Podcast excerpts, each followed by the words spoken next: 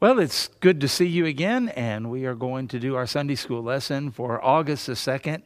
Man, it's hard to believe that uh, 2020 uh, has kind of been this I don't know how to explain it, but on one hand, it seems like it's just been a slow crawl and so extremely weird.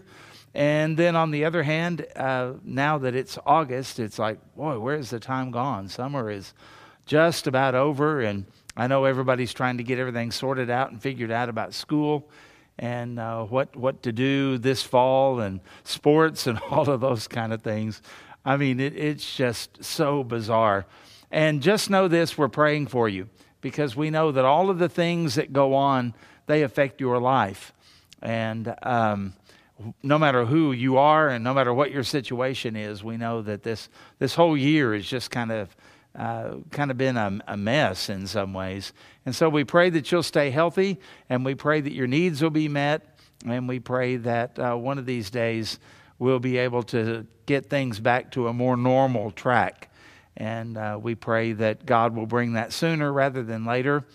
And uh, we'll just wait it out and trust that He's got a sovereign purpose in all of this. And then be thankful that we're not in a place like California and uh, we're basically able to do whatever we feel like we need to do. And most of what we do uh, has been because we're concerned for your health and your well being and for all of our members. And so we want to respect that. And we want to uh, help people to stay well and to do well. And that's why we provide these for you because we're still putting the same things out. I'm still speaking three times a week, and it's available to anybody who wants to hear it. In fact, it's available maybe even to more people than uh, normally it would be available to. And uh, thank you for supporting us. Thank you for praying for us. Thank you for your giving during this time. And uh, thank you for tuning in and watching this and for sharing it and calling attention to it. I know that from time to time I hear about people that are not members of our church, but they're watching it in some other part of the country because someone has recommended it. And I really, really appreciate that. And we pray that God is glorified through that, of course. Now, um, during August, we are going to start a series in the book of Haggai. Uh, it's funny, I've heard older preachers, especially, they call it the book of Haggai, but if you look at the spelling of it, it's H A G G, and it's not I A, Haggai, it's H A G G A I, Haggai. And uh, just so you'll be correct there, those kind of pet peeves, it's like people that talk about the book of Revelations. Yeah, it kind of gets to you after a while. But Haggai. Haggai is a prophet. He's called a minor prophet the minor prophets, we might tend to think that they are less important than the major prophets, and let me assure you that's not the case at all. Um, minor prophets are only called that simply because their books are shorter. Uh, they don't seem to have the, the length or the weight in the uh, eyes of some people, maybe that an Isaiah does or a Jeremiah. But uh, we understand that any prophet of God and anytime God speaks, it is always important. And God doesn't have to write multiple chapters in order to be weighty and well heard everything that he said. 2 timothy chapter 3 verse 16 all scripture and at the time paul wrote that uh, it was old testament. That was what they called the scripture which would include haggai right? And it says it's given by inspiration of god. That means it is god breathed and a God of truth can't breathe out any error.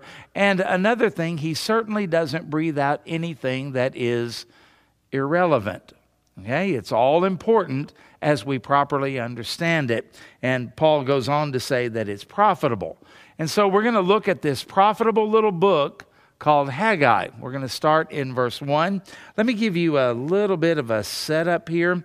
This is uh, long after what we are studying on Sunday morning in Exodus. Long after that, uh, by the time Haggai is written, the children of Israel have gone through all of those years in the wilderness. They've uh, crossed the Jordan River. The walls of Jericho have fallen. The book of Judges has already taken place. And uh, they've even had kings. You remember in the book of First Samuel, the people told Samuel, You're getting old and your kids are rotten, so we need a king. And uh, Samuel was really hurt by that, and God told him, Samuel, give them the king. Heed their voice. They've not rejected you, they've rejected me. And that's really what it was. They wanted a physical king instead of trusting God. And so the king comes along, Saul, remember him? And he turned out to be a, a, a, big problem. And then David came, and he was kind of the gold standard of kings. And David, and after that was Solomon. Then after that was Rehoboam, and the kingdom split between a northern kingdom and a southern kingdom, kind of like uh, if you think about the American Civil War, what things would be like Maybe if the South had won, there would be two countries instead of one. That's the way the nation of the Jews was. The northern kingdom is called Israel, the southern kingdom is called Judah. And during this time uh, where the kingdom was divided, there were a lot of really, really bad kings, especially in the northern tribes in the nation of Israel and there was a lot of idolatry and there was a lot of sexual sin and a lot of grotesque stuff. And God kept sending prophets to warn them if you don't repent, I'm going to take you out of the land that I gave you, out of the promised land. You'll be deported.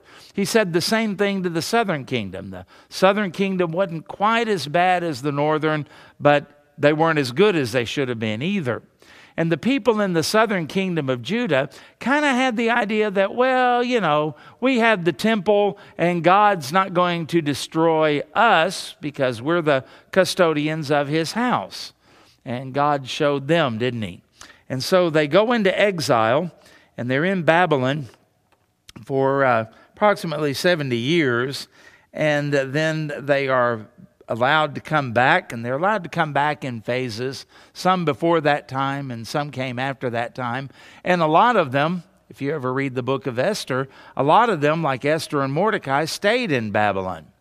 But the remnant came back. Now, when they came back to the land, they found it devastated. There had been, uh, well, the brightest and best had been taken captive over to Babylon, and the people that were left were people that were sick, people that were poor, people with limited resources and abilities. And so, uh, after all of that time, things are still in ruins. The economy is in shambles, and uh, the remnant comes back, and boy, it really was not a land flowing with milk and honey. A lot of work had to be done in order to make it habitable. And the first thing they were supposed to do was to rebuild the temple. Well, they started on it and they got the foundation built, and that's as far as it went. Haggai is written 16, 16 years after the foundation of the temple was laid. And uh, it's basically God telling them, hey, you need to get back on this and get the temple rebuilt so that my name is honored and my worship and the sacrifices are all performed the way they should be. And uh, I, I will be the priority of life in this rebuilding of the nation. So, this message in Haggai is the encouragement and prodding them, get after it and get busy and do what you're supposed to do. Hey, after all, don't we all need a little bit of that? None of us are doing everything we're supposed to do to the extent we're supposed to do it. We all have a tendency to kind of coast and to get a little bit lazy, get involved in some other things. So that's why this book is relevant. Let's begin reading in chapter 1 and verse 1. In the second year of King Darius, that's not the same one that Daniel served under. This is a different one. In the sixth month, on the first day of the month, the word of the Lord came by Haggai the prophet to Zerubbabel, the son of Shealtiel, governor of Judah, and to Joshua, the son of Jehozadak, the high priest. So there's the audience two guys the governor, the political leader, and the high priest, the religious leader. By that, you've covered everything, right? And here's what he says to them in kind of holding them accountable for things, saying, verse 2 Thus speaks the Lord of hosts, saying, This people says, The time has not come, the time that the Lord's house should be built. In other words, it's just not a good time for that yet. We'll get to it, but not now. Verse 3 Then the word of the Lord came by Haggai the prophet, saying, Is it time for you yourselves to dwell in your paneled houses, and this temple to lie in ruins? Now, therefore, says the Lord of hosts, Consider your ways. Stop and think about that, is what he's saying. And that's always a good thing for us to do, isn't it? Verse 6 You have sown much and bring in little. You eat, but you do not have enough. You drink, but you are not filled with drink. You clothe yourselves, but no one is warm. And he who earns wages earns wages to put in a bag with holes. Okay, we'll stop there. That last part is very picturesque. Haven't you felt like that? You have too much month left at the end of the money, and you wonder what's going on. There are certain things that you try to do. You work hard, you feel like you're diligent at it, but it just doesn't seem to bear any fruit. Nothing seems to come out of it. And uh, that's what's happening to them. You can imagine their frustration. We work hard, but it's never enough. We do a lot of things that we ought to be doing, but they never seem to be quite adequate. Just inadequacy seems to be the uh, message. And Haggai is saying from the Lord, stop and think about what you're doing. Well, the first thing we want to look at is to answer the question well, what has happened? And again, you look at this and you notice in the very introduction, without going into all of the history and the political situation, it's one of the things that you notice first off is there's no king. There's no king in Judah. There's no king in Israel. There's no Jewish king. This is a Persian king. They're being ruled by a foreign Gentile nation a long way away. They're not really independent or anything like that at all. This is a strange situation for the Jews to find themselves in. And uh, not only is there no king and they're under foreign control, but as we think about the timeline as, what, uh, uh, as to what has happened here, and let me explain this because there's always someone who doesn't quite understand it, and that's okay because if you don't understand, you don't understand. Most of you do, but I want to make sure we're all together. If my hand here represents the birth of Christ, then everything on the left is BC, before Christ. And what that means is the further out we are, the bigger the number is. If this is 1000 BC, then we move over here, this is 500 BC. And then here's maybe 200 BC, right up to the point of the time when Jesus is born. Now it gets bigger on the other side, AD, Anno Domini. That means in the year of our Lord, everything gets bigger because we're getting further away from the birth of Christ. So, whenever you read in the Old Testament or any kind of history and the numbers are BC, they're always going to get smaller the closer you get to Christ's birth in uh, Bethlehem. So here's the way this works. In 586 BC, 586 years before Christ, then Solomon's magnificent temple is destroyed by the Babylonians, and during that time, about 50,000 Jews are taken into exile. And uh, then after that, there's another revolution, and it does affect Israel, but it's more centered on Babylon. The Medo Persian uh, empire comes and they conquer the Babylonian empire. So there's a governmental change. And it kind of goes from Iraqis to Iranians by modern day standards. That takes place in 539. In 538, there's a king named Cyrus who sends out a decree to allow a decree to allow exiles to go back to their homeland to rebuild temples to their gods. And so that happens.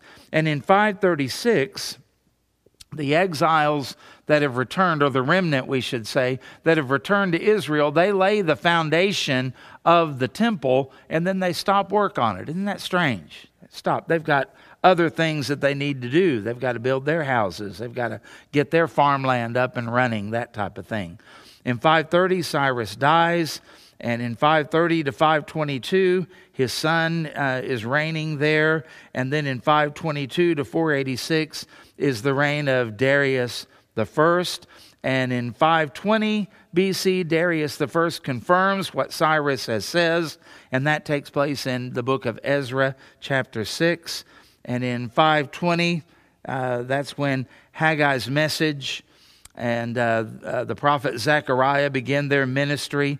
And in 516, the temple is finally completed and dedicated. You can read about that in Ezra 6, verses 15 and 16. So that's kind of the timeline. That's what all has happened. It covers a long period of time.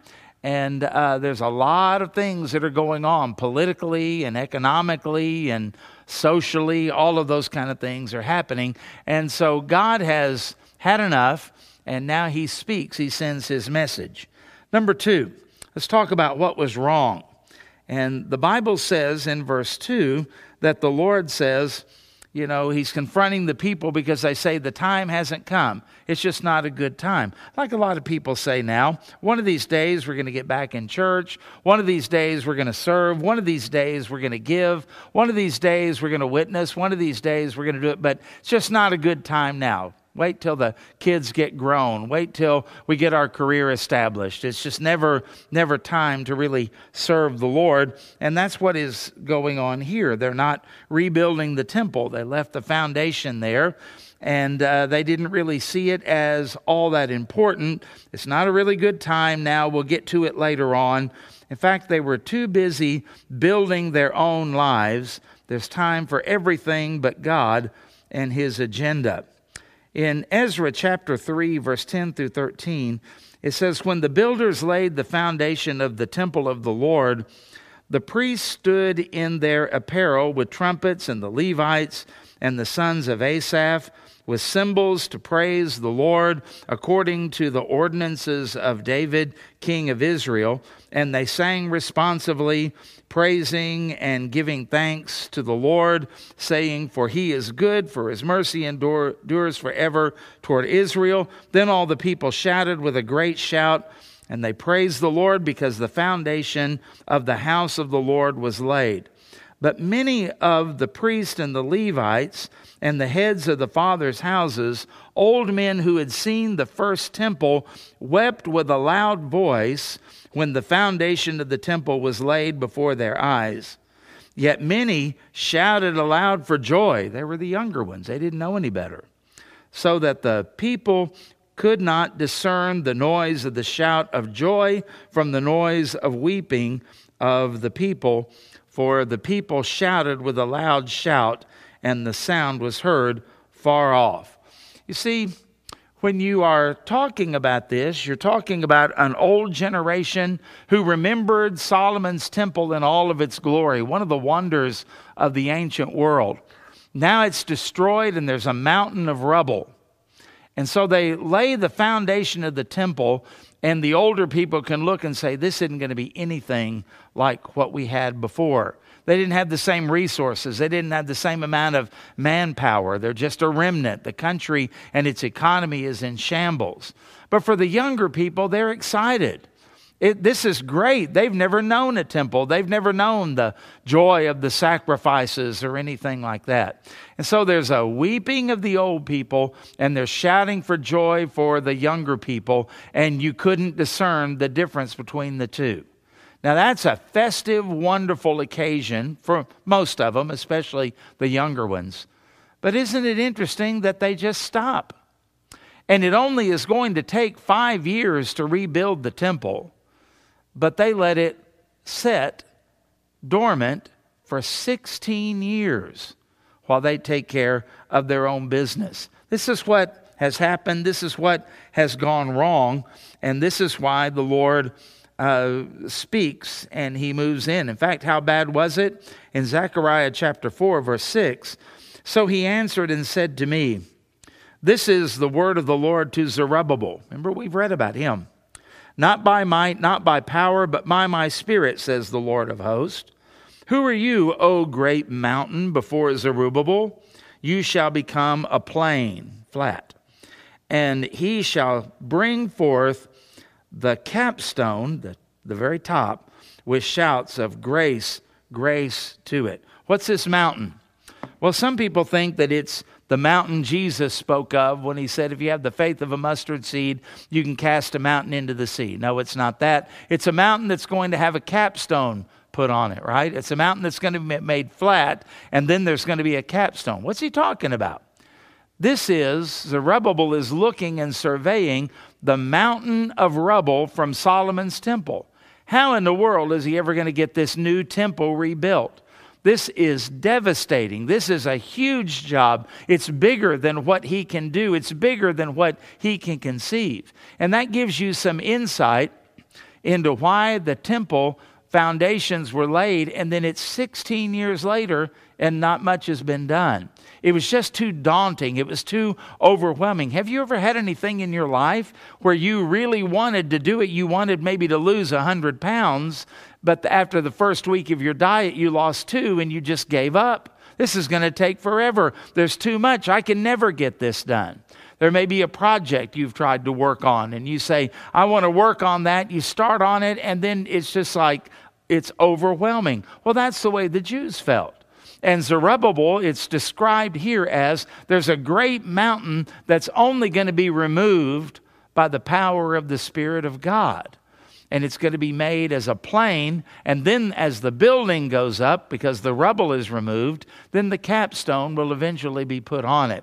That's going to take a long time five years to rebuild that temple. And it's a tough, tough task. So let's give them a break. They were pretty normal and they were human. They're kind of like we are on those things. Now, let's take a look, thirdly, at this. What were the symptoms of it? And the Lord says, You need to stop and think about your life. Something is not right. No matter how hard you work, there's never enough. No matter how diligent you are, it's never quite adequate. In fact, your wages, when you take them and you put them into a bag, it's like they're put into a, a bag with holes. You ever felt like that?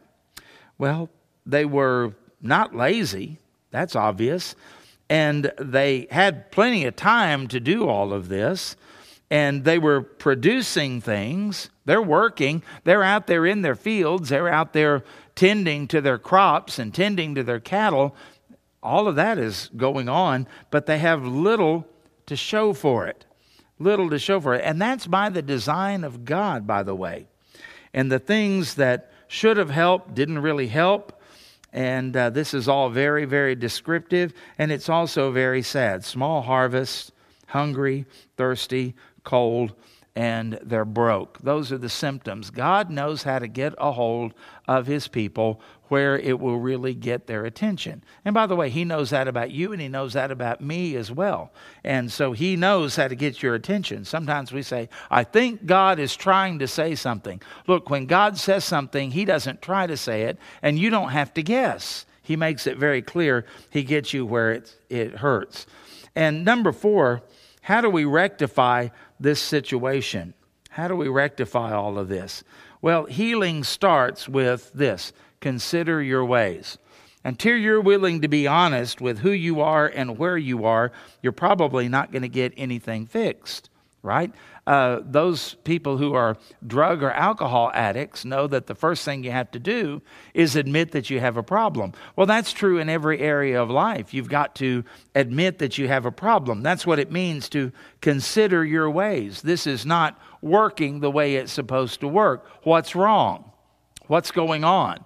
And it may be that the Lord has something to say about the way you spend your time, about the way that you spend your money, about the way you deal with relationships. It may be something about your worship. In fact, it seems as though for these remnant of people who have returned, this remnant of people who have returned, that I, me, and mine have overtaken he, him, and his. Well, don't we have that same problem?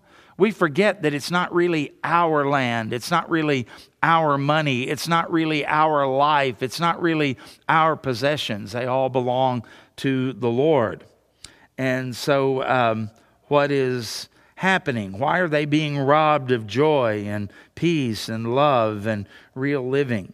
Well, they had time and money for themselves, but God's house was well, it wasn't even started, really, other than the foundations being laid. They just didn't have time. No time for that. It's not a good time for that. We'll get to that one of these days. Someday, mañana we'll do it.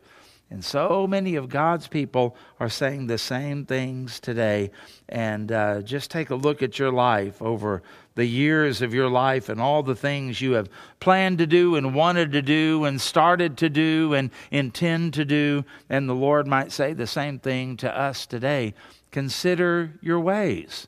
You want something different out of your life? What steps are you taking to get there? You have some goals, you have some dreams, but a dream without a plan is nothing but a wish. And a lot of people are just wishing for things to change, but they're not taking the steps there. And the bottom line on this was not just that they weren't making a plan to do it, it all stemmed from the fact that they really didn't care about God. To neglect the temple was to neglect God.